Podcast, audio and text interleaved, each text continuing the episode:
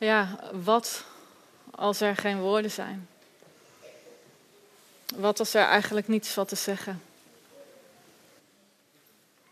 Wat als er geen antwoorden lijken te zijn en alleen maar vragen? En als er één ding is wat mij is opgevallen de afgelopen dagen in het spreken van mensen, is dat, uh, dat er zoveel mensen zijn die zoiets dergelijks van dichtbij hebben meegemaakt, of misschien wat meer van veraf. Of die zelf de zwaarte van een depressie kennen. Of misschien op dezelfde manier iemand hebben verloren. Of misschien leven met de zorg en de spanning van iemand die ze weg zien zakken in een depressie. En misschien geldt dat vanochtend ook voor jou. En misschien dat het bericht over Daniel, behalve de verdriet en de vragen van het nu, ook herinneringen oproept en gevoelens naar boven haalt van verdriet en rouw. En het in contact, je in contact brengt met je eigen verdriet. Gevoelens van verdriet, van pijn, maar ook van machteloosheid en schuld en verwarring. Gedachten van had ik maar. Had ik niet meer moeten doen? Had ik het niet aan moeten zien komen? Had ik het kunnen voorkomen? Maar ook de vragen: waarom? Hoe kan dit? En Heer, waar was u? Vragen waar we niet zomaar een antwoord op hebben. En een van de krachtigste dingen die ik de afgelopen dagen gehoord heb, zijn woorden van Christi zelf. We weten een heleboel niet. Maar wat we wel weten, is dat Daniel ontzettend veel van ons houdt, heeft gehouden. Dat weten we wel. En dat is onveranderd.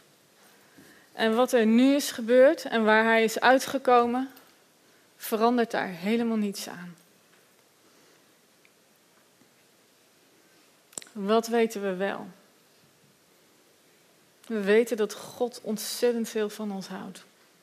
Van Christi, van Serge, van Nadine, van jou en van mij. En wat er nu is gebeurd, doet daar helemaal niets aan af. Hij is niet veranderd.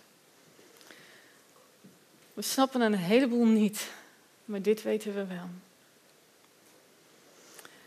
En het neemt de vragen niet weg.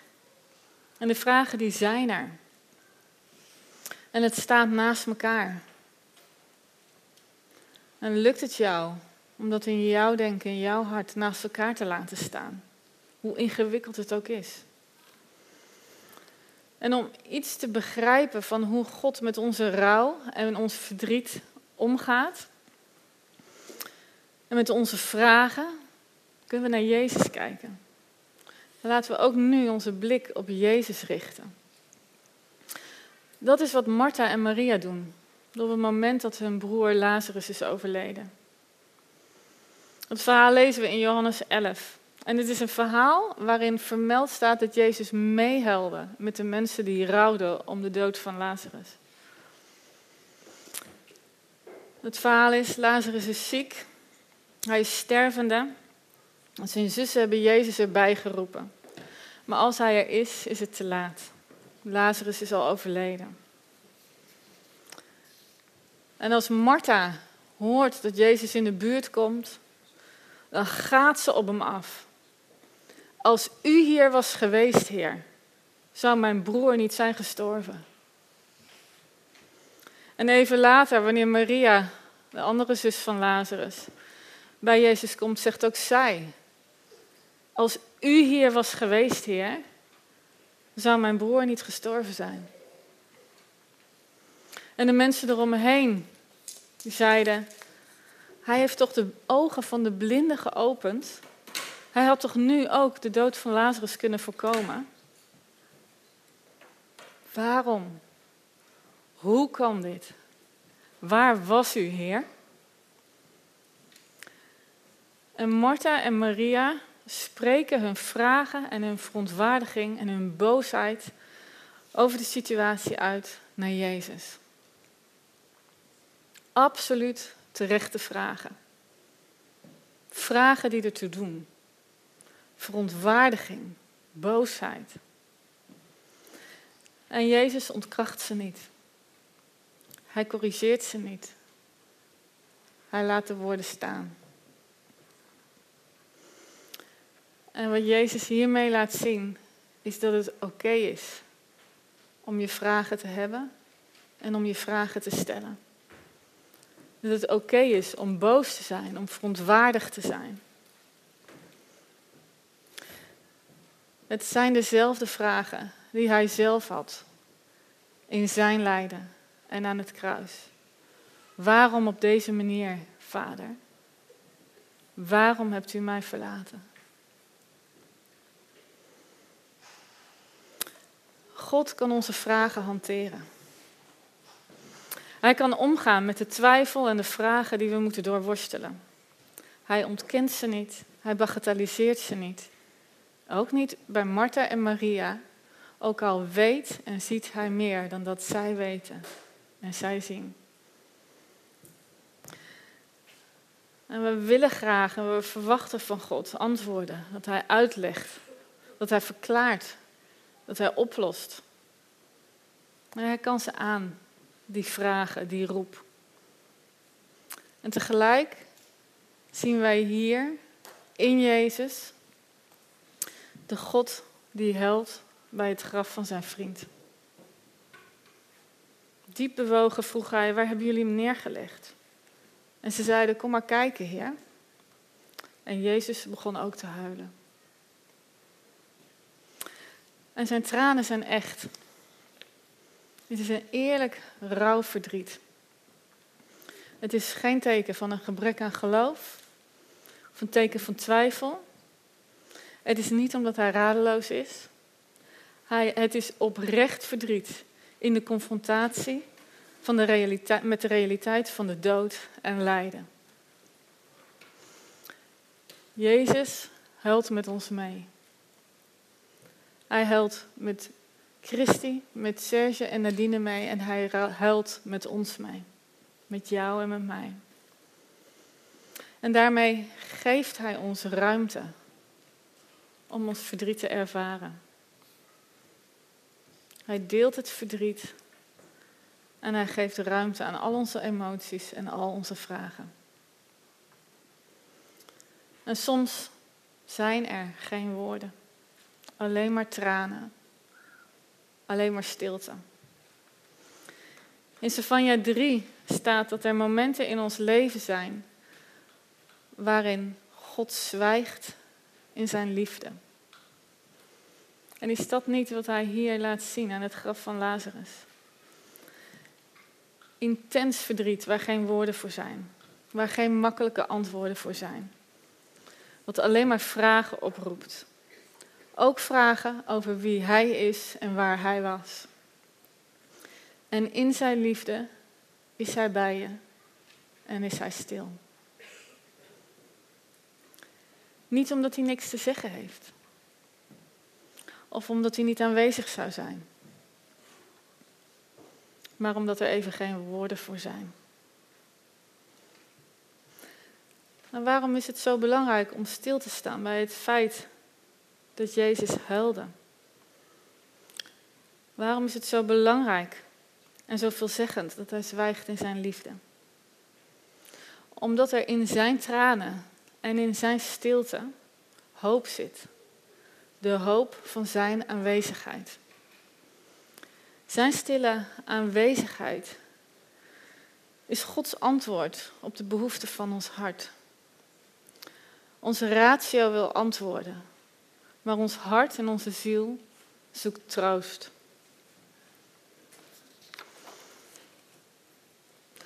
En soms hebben we misschien het gevoel dat we in die stilte God moeten verdedigen. Een antwoord moeten geven op de vragen die op dit moment geen antwoord hebben. En Jezus laat hier zien dat het oké is om even geen antwoorden te hebben. En om eerlijk te zijn over hoe we ons voelen. Dat is wat hij zelf ook doet. Hij gaat naar de plek van het verdriet toe en hij huilt mee. En ik heb de indruk dat dat voor ons op dit moment ook de uitnodiging van de Heer is. Voor ons in dit proces. Voor Christy, voor Serge en voor Nadine. Mag ik erbij zijn in jouw verdriet, in jouw vragen? Mag ik naast je zitten? Mag ik naast je staan?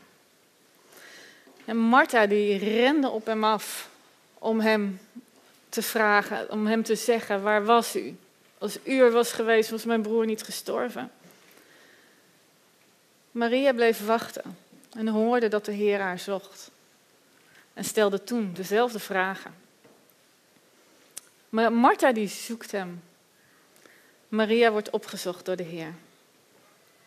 En ik weet niet in wie jij je het meest herkent. in de Martha die op hem afgaat. Of in Maria die uh, ja, misschien wel verslagen zit en zich afvraagt waar haar Heer is. Ik geloof dat de uitnodiging voor vandaag ook is. Mag ik erbij zijn? Mag ik een deel zijn van het proces?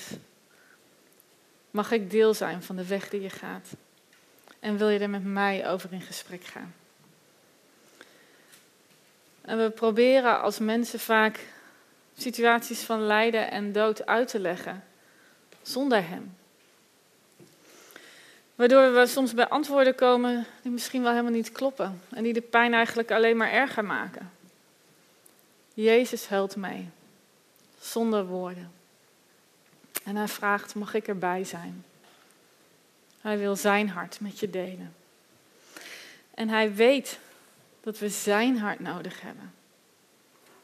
Dat we het nodig hebben om zijn waarheid te horen, om zijn kijk op de situatie te zien. Naar wie kunnen we anders gaan? Wie anders heeft woorden van waarheid? Want hij heeft daar uiteindelijk wel iets over te zeggen. En we weten misschien nu nog niet wat. Het is nog stil. En het zal misschien ook voor iedereen iets anders zijn. Maar de woorden die hij spreekt brengen leven. En naar wie anders zouden we moeten gaan, Heer? U spreekt woorden die eeuwig leven geven. Woorden van leven in ons verdriet, in onze rouw en in ons gemis. Dus om af te sluiten, er is veel wat we niet begrijpen. Er is veel waar we geen antwoord op hebben nu. En er zijn veel vragen. Wat weten we wel? We weten dat God van ons houdt. Van Christi, van Serge, van Nadine. En wat er nu is gebeurd, verandert daar niets aan. We weten dat Hij huilt om het lijden, om de dood. Hij gaat er niet aan voorbij, hij uh, gaat er niet makkelijk overheen en hij geeft ruimte aan ons verdriet. Hij respecteert ons verdriet door er stil bij te zijn. We weten dat hij ons zoekt, zoals uh, hij Maria zocht. Dat hij zich laat vinden, zoals Martha hem vond. En we weten dat hij erbij wil zijn in het proces van verdriet en rouw en je hart gerust wil stellen met zijn aanwezigheid. Met woorden van waarheid en leven. En daar hebben we elkaar ook bij nodig. Christy en Serge en Nadine hebben ons als gemeente nodig. En we hebben elkaar hierin nodig. Al is het alleen maar om de stille aanwezigheid van onze Heer gestalte te geven. En we hebben het nodig om in tijden als deze onze ogen op Jezus te richten, zoals Martha deed. En zoals Maria deed. En als we nog even teruggaan naar het verhaal van Maria en Martha en Lazarus. Waar we vandaag bij hebben stilgestaan, is niet het einde van het verhaal. De zussen van Lazarus zijn bij zijn graf en samen met Jezus huilen zij. En het is niet het einde van het verhaal. Zoals Maria bij het graf van Jezus zat en huilde omdat hij gestorven was. En hem zocht omdat zijn graf leeg was. Het is niet het einde van het verhaal. En als laatste antwoord op de vraag: wat weten we wel? zijn de woorden die Jezus spreekt in dit verhaal, midden in dit verhaal. Ik ben de opstanding en het leven. Wie in mij gelooft, zal leven, ook wanneer hij sterft. En dat geldt voor Daniel, dat geldt voor jou en dat geldt voor mij. Dit is wie Jezus is. De opstanding en het leven. Wie in mij gelooft, zal leven, ook wanneer hij sterft. Zullen we samen naar Jezus toe gaan? Zullen we gaan staan?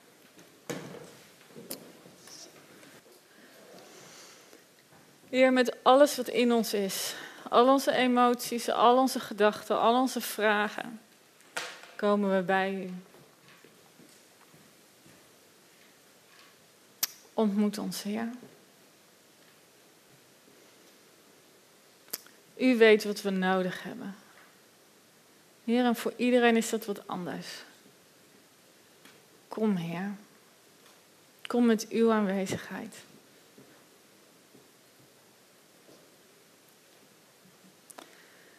En als de uitnodiging van de Heer er ligt, zijn woorden, mag ik erbij zijn? Mag ik met je meegaan? Dan zou ik je willen vragen om die vraag te beantwoorden. Ik weet niet waar jij verdriet, rouw, pijn voelt. Ik voel het altijd hier. Zou je willen uitnodigen om je hand te leggen op die plek waar jij verdriet voelt?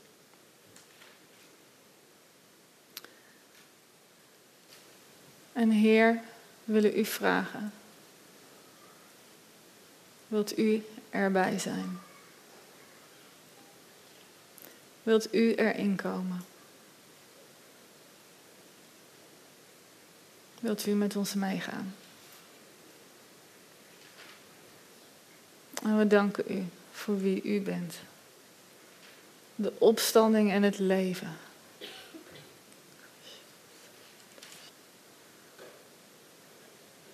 Kom meer. Amen.